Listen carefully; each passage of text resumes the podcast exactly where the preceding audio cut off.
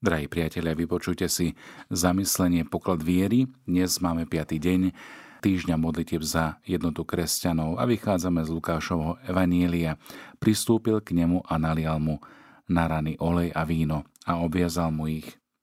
Znalec písma sa pýta pána Ježiša, kto je môj blížny. Ak by sme zalistovali trochu skôr do 9. kapitoly, tak nájdeme tu práve túto otázku. Ktorá skupina si zasluhuje Bohom žiadanú lásku? V otázke je zároveň logicky zhrnuté, komu nemusím pomáhať v úvodzovkách, lebo vypadne z toho záujmu.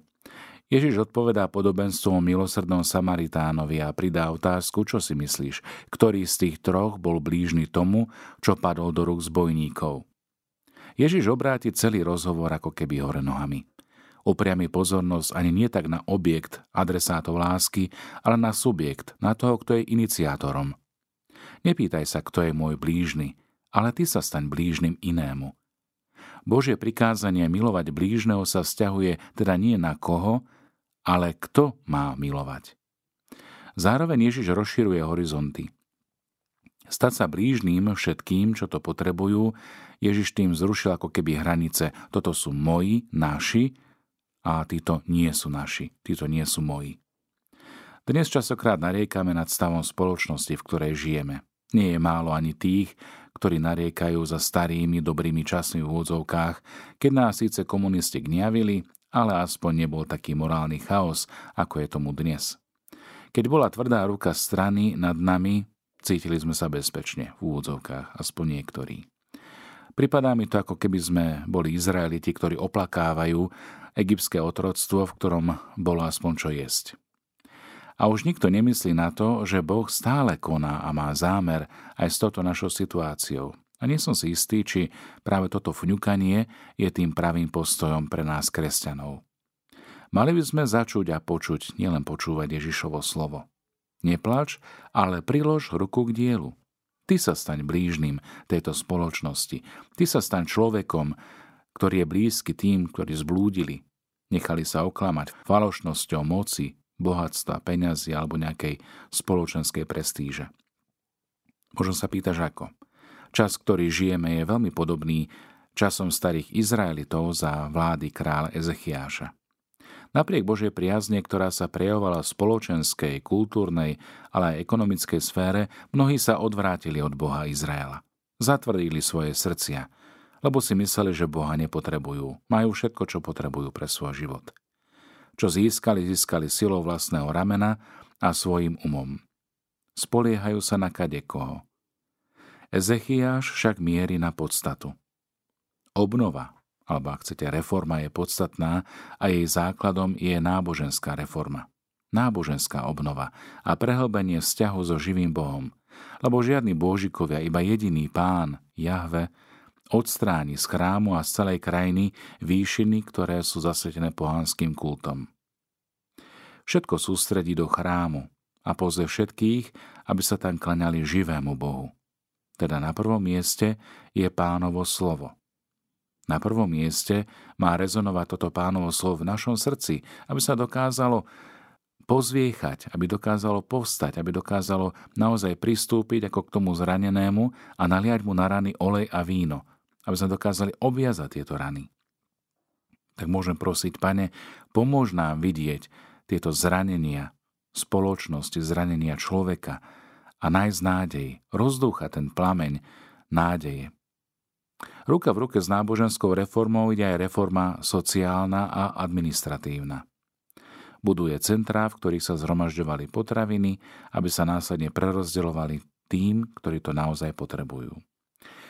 Archeológovia našli obrovské kamenné čbány s kráľovskou pečaťou. Tieto sa používali na uskladňovanie zásob a ťažký trest hrozil tomu, kto by sa zmocnil toho, čo král rozkázal pripraviť pre chudobných. Postavil sa proti korupcii. Povinášajte nečistotu zo svojej svetine. To sa týka nielen náboženskej, ale aj sociálnej korupcie. Na počiatku teda stojí reforma samotnej jeruzalemskej pospolitosti. Keď videli, že návrat k Bohu, k životu podľa jeho slova naozaj prináša ovocie, rozposlali listy a poslov do celej krajiny, aby všetkých pozvali k návratu k pánovi. podajte pánovi ruku. Aj keď to nešlo hneď, všetko ľahko a bez problémov, král neprestával pozitívne pristupovať ku všetkým bez rozdielu. A v tomto je inšpirujúci aj Samaritán z dnešného Evanília. Každý jeden omyl v našom živote môže časom nabrať rozmer veľkého požehnania. Len to na prvý pohľad nevidieť. Pamätám si, ako som sa učil bicyklovať či písať a robil som pritom množstvo chýb. Vtedy sa aj nad tým nik nepozastavoval. Robili sme množstvo chýb. Lebo sme to brali ako cestu. Cestu, na ktorej konci mal byť úspech. Správne zvládnuté bicyklovanie, správne zvládnutý napísaný text. Dospeloť, milí priatelia, v sebe prináša väčšiu citlivosť aj na naše chyby. To isté, čo platí pre deti, platí aj pre dospelých. Všetci ľudia robia chyby. Veď predsa míliť sa je ľudské, povieme. A nikdy by sme sa ničomu nenaučili nebyť chýb v našom živote. Spomeniem niekoľko príkladov. V roku 1902 mladému, vtedy 28-ročnému ctižiadostivému básnikovi vrátil vydavateľ prestížneho mesačníka Atlantic kopu básni s poznámkou Ani jedna nie je vhodná na uverejnenie. Viete, o koho sa jednalo? Meno tohto básnika bolo Robert Frost alebo iný príbeh.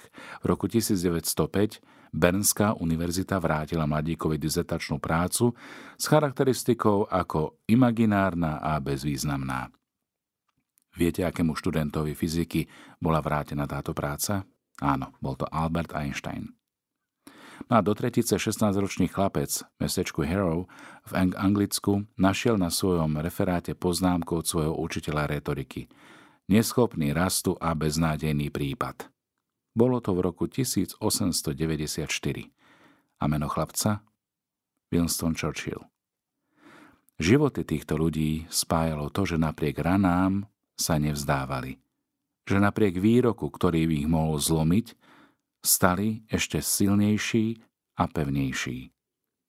Podobne aj Sveté písmo nám dnes ponúka obraz človeka, ktorý prichádza na pomoc pravú chvíľu – je to milosrdný Samaritán. Pristúpil k nemu, nalial mu na rany oleja a vína a obviazal mu ich. Vyložil ho na svoje dobyča, zaviezol ho do hostinca a staral sa oň.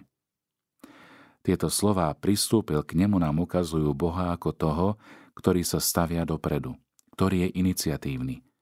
Prehlasuje sa za nášho blížneho. Chce nám behom zlého obdobia ostať na blízku.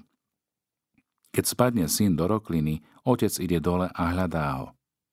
Keď spadne do studne a voda mu siaha nad hlavu, ide po neho. Stať sa blížným je teda rozhodnutie dobrého srdca. Ranami človek stráca krv.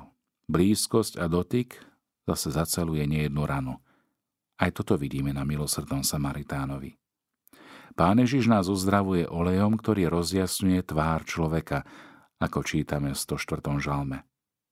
Podobne ako zlo pochádza z počúvania lží, klamstiev, tak dobro pochádza z počúvania pravdy a dobra. Zatiaľ, čo neposlušnosť spôsobuje smrť, Ježiš, vtelené slovo, ktoré sa stalo poslušným až na smrť, až na smrť na kríži, navracia človeku život. Nám navracia život. Olej, ktorým pomazáva ľudstvo, teda uzdravuje našu neludskosť a neschopnosť pomôcť. Výrok premente svoje rany na múdrosť je naozaj pravdivý. Môže byť aj dnes pre nás inšpiráciou neukázať svetu veľkosť svojich problémov, ale práve naopak, ukázať problémom veľkosť nášho Boha, od ktorého pochádza bezhraničná láska, ktorá je olejom na rany, ktorá je svetlom do tmy a ktorá je riešením nejedného problému v našom živote. Ak by sme chceli teda tento deň pristúpiť a naliať na rany olej, víno a objazať ich našim bratom a sestrám, inšpirujme sa dobrým Samaritánom. Nerobil veľa. Robil, čo mohol. Nalial víno a olej, obviazal doráňanému mužovi rany a naložil ho na svoje vlastné zviera.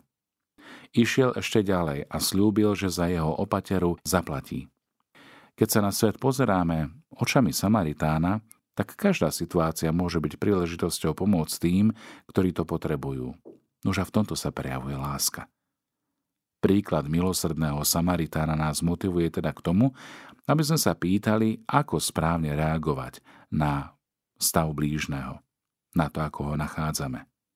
Samaritán poskytol človeku víno a olej, či mu pomohol a dodal, vlial doslova, vlial do neho nádej. Čo môžeme ponúknuť my, aby sme sa mohli podielať na tomto Božom diele uzdravovania zlomených a doráňaných, sveta ako takého spoločnosti, v ktorej žijeme. Zlomyselnosť sa v našom svete prejavuje neistotou, častokrát strachom, nedôverou a rozdelením. Je zhábujúce, že rozdelenia existujú aj medzi nami kresťanmi. Delíme sa na všetky možné frakcie. Napriek tomu, že slávime sviatosti alebo máme v cirkvi iné úkony uzdravovania, zmierenia a upokojenia a že používame olej a víno, aj tak rozdelenia často pretrvávajú a zraňujú telo Ježiša Krista. Uzdravenie našich kresťanských rozdelení teda pomáha aj k uzdraveniu spoločnosti, v ktorej žijeme – národov. Modlíme sa. Milosrdný Bože, Ty, ktorý si zdrojom všetkej lásky a dobroty, daj, aby sme videli potreby našich blížnych bratov a sestier.